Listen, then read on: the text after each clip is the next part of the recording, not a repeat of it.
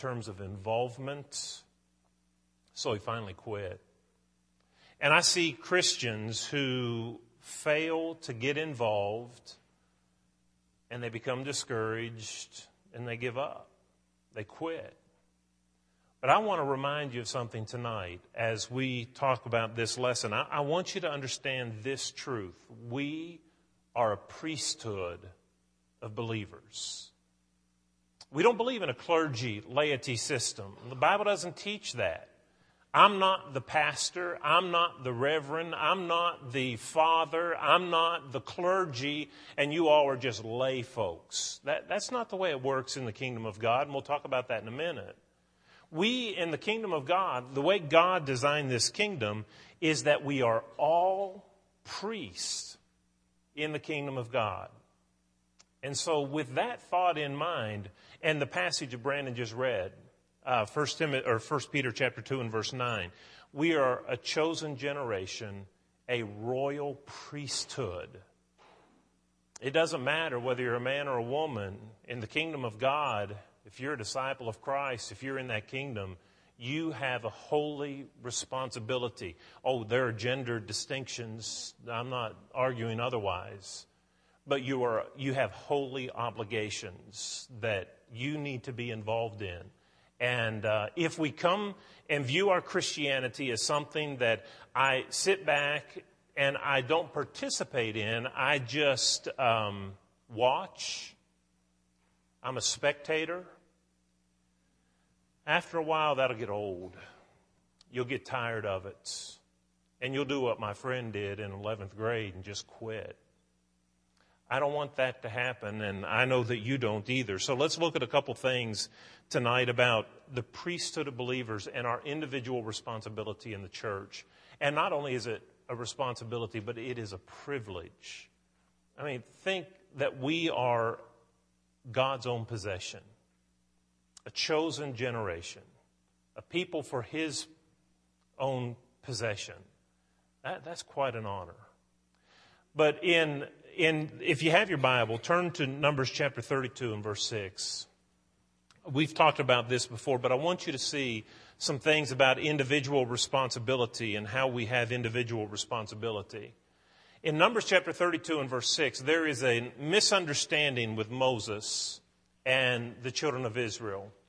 As they come into or, or plan to take the promised land, two tribes decide they don't want to go in and settle on the other side of the Jordan. They liked it where they were, and they wanted to just stay there.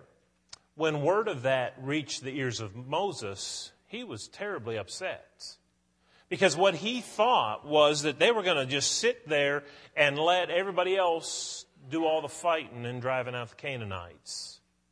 And so when he meets with them, he says, It's not right for you to sit here while your brethren go to war. You can't just sit back and do nothing while your brethren are engaged in this battle. And that statement that Moses made, I think, has application to us today in the church. We're not possessing land, but we're working in the kingdom of God. And while we don't have an enemy, a flesh and blood enemy, we do have an enemy, Satan, that we battle every day. And if I'm not participating in that battle, then it's not right. How can I let everybody else do the work for me and I just reap the benefits? Well, Moses misunderstood in the story. They said, Oh, you've misunderstood us. We will go to war with you. But when it's all settled and done, uh, we want to just come back over here and live. And Moses said, Oh, well, I didn't understand that. That's fine. But to let us go to war and you not join us, that wouldn't have been good.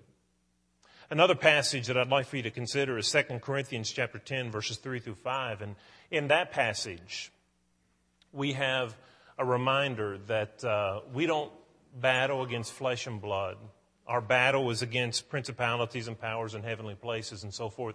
And again, in a war, we have responsibility. Every man stands in a place. There, everyone has a position. What would happen if you didn't fulfill your role on the front line and you left a gap and the enemy could come through? Everybody has a position.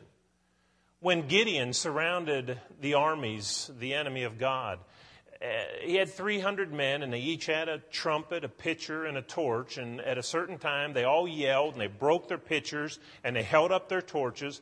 What if half of them decided they didn't want to participate? It's too hard to hold those lights up. Uh, I'll let my guy next to me do it. it. It wouldn't have had, I don't think, the same effect. Well, there's participation needed. In Romans chapter 12, verses 4 through 8, um, are the slides not advancing or not? But in Romans chapter 12, verses 4 through 8, we have the Apostle Paul talking about our different gifts, our different talents. And he said, um, if, if you're good at administration, if you're good at giving, if God's blessed you and, and you can make money, great. But use that gift. If, if you're a person that's a good encourager, if you're a person that's gracious, have you ever met people that just have that personality that they're just so sweet and kind hearted? And when, when uh, you, you talk to them, it, it's apparent.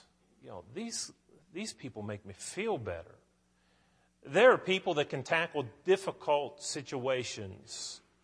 There are people that have just the right personality and the way to deal with people that they can approach them on a difficult matter and say things that other people could never say and get away with it, but they can because of their way about them. It doesn't matter what it is. What Paul says in Romans 12 is that whatever you're gifted with, use it to the glory of God. There's individual responsibility.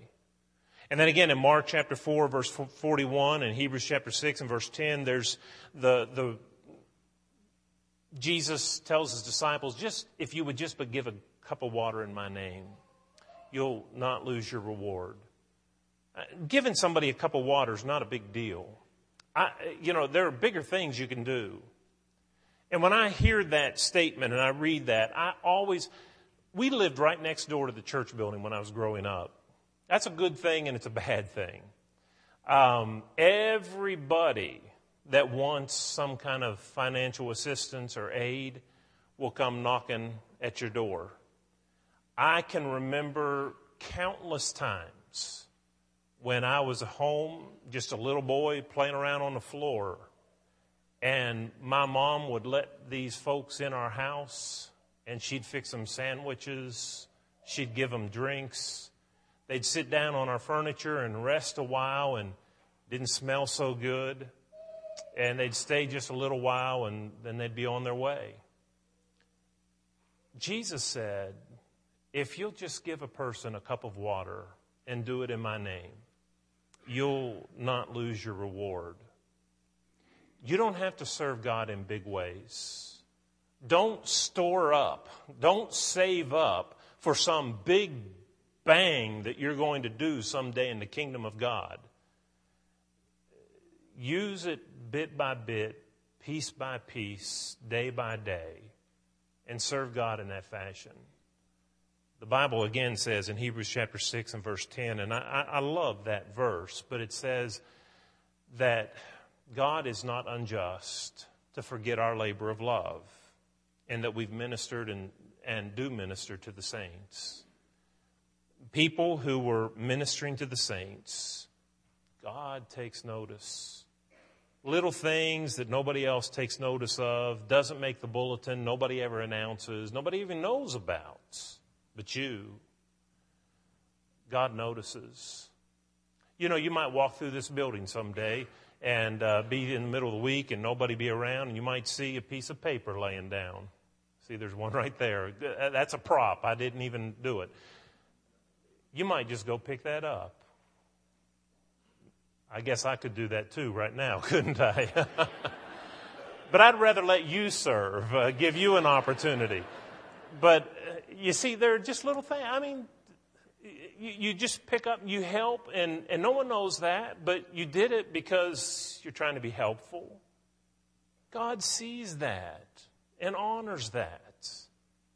If we act in the name of Christ, that counts. And not only does it count, it's expected. Back to the passage in 1 Peter chapter 2 and verse 9. We are a priesthood of believers. A priesthood of believers.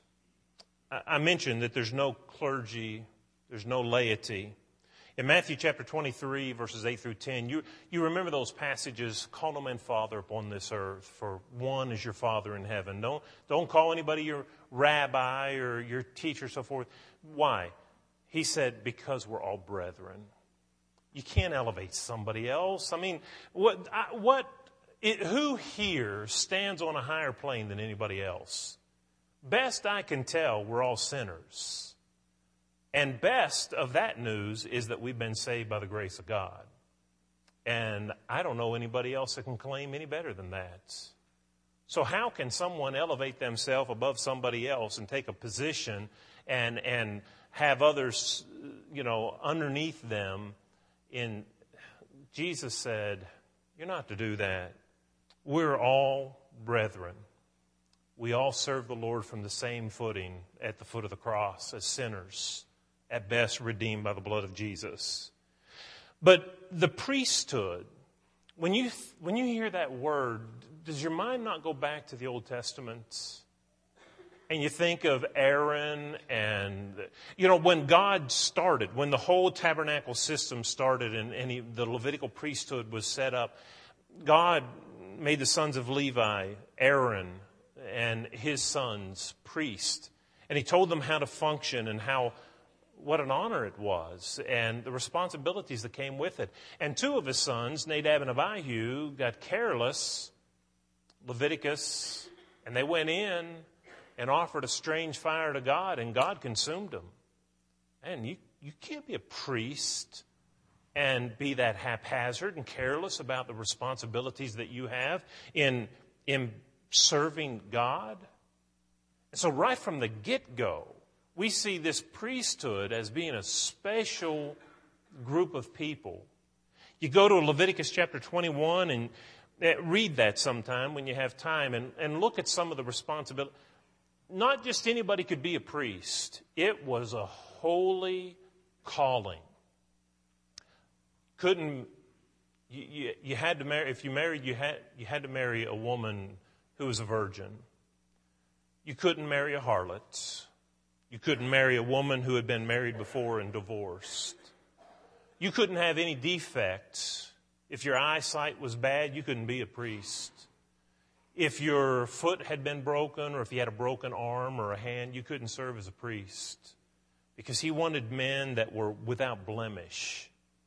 If you had eczema or some kind of a skin, some kind of rash, you couldn't serve as a priest because you had to be perfect. And God goes through the book of Levit- or chapter 21 of Leviticus and he gives all these things. You, if you're going to be a priest, you have to be this and this and this and this. You had to meet this criteria because God wanted men to represent him who were pure and holy and perfect in that respect. Now, God's not looking for physical perfection today, but I believe He is looking for the kind of perfection in terms of uh, our conduct, our spiritual life, our desire, our, our passions, they need to be pure. When I think of the holy responsibility, they, they even had special clothes. They, they didn't even dress like everybody else. They, they had special garments and they had to be cleansed, and they, uh, their service was this daily service that um, everything about it and about them was about their relationship to God. Now, I fast forward a couple thousand years and I come to the cross of Jesus and I see that that old law with its Levitical priesthood and with all those requirements and ordinances that they've been nailed to the cross, there is no more Levitical priesthood. There is no more requirement of having good eyesight to be a priest and, and no broken bones and all that. All that's been done away. But then I come to passages like 1 Peter 2 and verse 9, and God says, But the priesthood isn't done with. I'm not through with the priesthood. You are a chosen generation, a royal priesthood, a people for my own possession. We are a kingdom of priests, John said. And if I'm a priest, then I have holy obligations. I, need to serve God, uh, not as a group, but as an individual. I can't just ride the coattails of the church and say, well, look what we do down there at Carnes. Man, we do this and this and this, and, and if I've done none of it, I, I can't just ride the coattails of everybody else and say, look what we did. Uh, I, I need to be involved as well. I have responsibility as a priest. And what I do doesn't have to be a big splash. It can be quiet things that are done in service to God where only He knows. I, I, there are so many things. This church has so many resources. You not only from what we do here, but you do realize that people in other places, in other states, they know about you. This is a church that has a reputation, a godly reputation, that affects other people and that strengthens and encourages people that have never been here before. Your reputation precedes you. It's like uh, Paul when he wrote to the Corinthians. He said, Listen, you guys are my epistle. You know, it's like the book that I've written. Uh, people read you and they learn about God. And that's the same thing with you. we need to be a part of that and continue that. And it doesn't have to be in big things, it can be in small things. Aaron and Hur in Exodus chapter 17, there were two men who, well, brother of Moses, and, and they were doing battle, and Moses would hold his hands up. You know the story. As he held the rod forth, he, they were victorious. But when his arms got heavy and he put his arms down, they began to lose. Well, two guys, Aaron and Hur, they just roll a stone over so that Moses can sit on it, and they stand there and just hold his arms. And they win the battle that day. These two guys, to my knowledge, never picked up a sword. They never threw a spear. They just held another guy's arms up. But who would deny their value in that victory that day? There's in Matthew chapter 26, verses 6 through 10, a woman who comes to see Jesus. She has a, an alabaster, alabaster box of ointment. And um, she doesn't know what to do for Jesus. All she has is this that I know of, and she, but she takes that and she says, Let me anoint you with this. And she even uses her hair to wipe his feet. Can you, can you imagine guys walking around sandals and they come inside and, and so she takes this fragrant substance and she pours it on his feet and she doesn't have a towel, but she just, she uses her hair to wipe it off with. Some didn't appreciate that. Well, number one, they questioned her character. Some of them did, and others thought, what a waste of money. We could have sold that and used that money for other things. Jesus commended her and said she has done what she could. I want us to be like that lady. I want us to just do what we can. It doesn't have to be huge. But if the 350 of us will leave this place this week and we'll just go out and do small things in the name of Jesus, what, what impact does that cumulatively have on the lives of the people in which we come in contact? There was a few years ago a, a phrase that became popular about random acts of kindness and people just randomly do good things. That, that's close to the Christian life. But the difference with Christianity and that is that in Christianity, it's not random acts of kindness, it's deliberate acts of kindness, it's planned, purposed acts of kindness. Let's be about that this week when we leave here, let's recognize that I have a heavenly responsibility. I am a priest of God. And as a priest, I have a holy and high calling. And I need to fulfill that calling. We're warned in Matthew chapter 25 uh, if we don't do these things. He, he, talks about the judgment. He gives us a scene in Matthew 25, and, and those that are separated from the sheep from the goat, and the, that separation takes place. But the difference was in service. You visited me, you didn't. You fed me, and you wouldn't. I was hungry, I was sick, I was thirsty, I was in prison. And you met my needs, and the rest of you didn't. That makes the difference between heaven and hell. Priestly service. And so I want to call you, and it goes hand in hand with what Justin was saying this morning and what our theme is for this year. For such a time as this, we find ourselves situated in this place at this time with the resources that we possess, with the influence that we have. What are we going to do with it? Maybe it's for just such a time as this that God has been waiting to open up doors of opportunity for us, to reach out and affect the lives of people in a way that will, will bring them back to Him.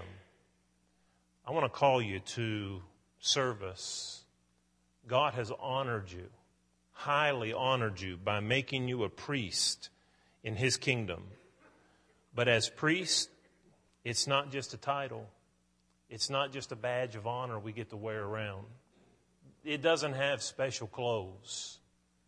What it does have is a responsibility. Serve God every day, do your priestly duty, and help bring glory to Him. And in so doing, you'll help others to come to know Him better. If you're here tonight and you're not yet a child of God, why don't you obey the gospel? There is a great offer that God makes to you. You become my follower, my disciple. You become part of my family. And I'll make you a priest in my kingdom. If you haven't done that, do that tonight. We'll assist you in that. And if you have done that, but you haven't been living up to your priestly obligations, and maybe there are things that you just want to say, you know, I need to do better. I want to challenge myself, and I want the prayers of these people here to help me do better. I, I want to serve God as a faithful priest. I don't want to take it lightly like Nadab and Abihu did. I, I want to serve him faithfully. We'll pray with you to that end if you'll come as we stand together and sing.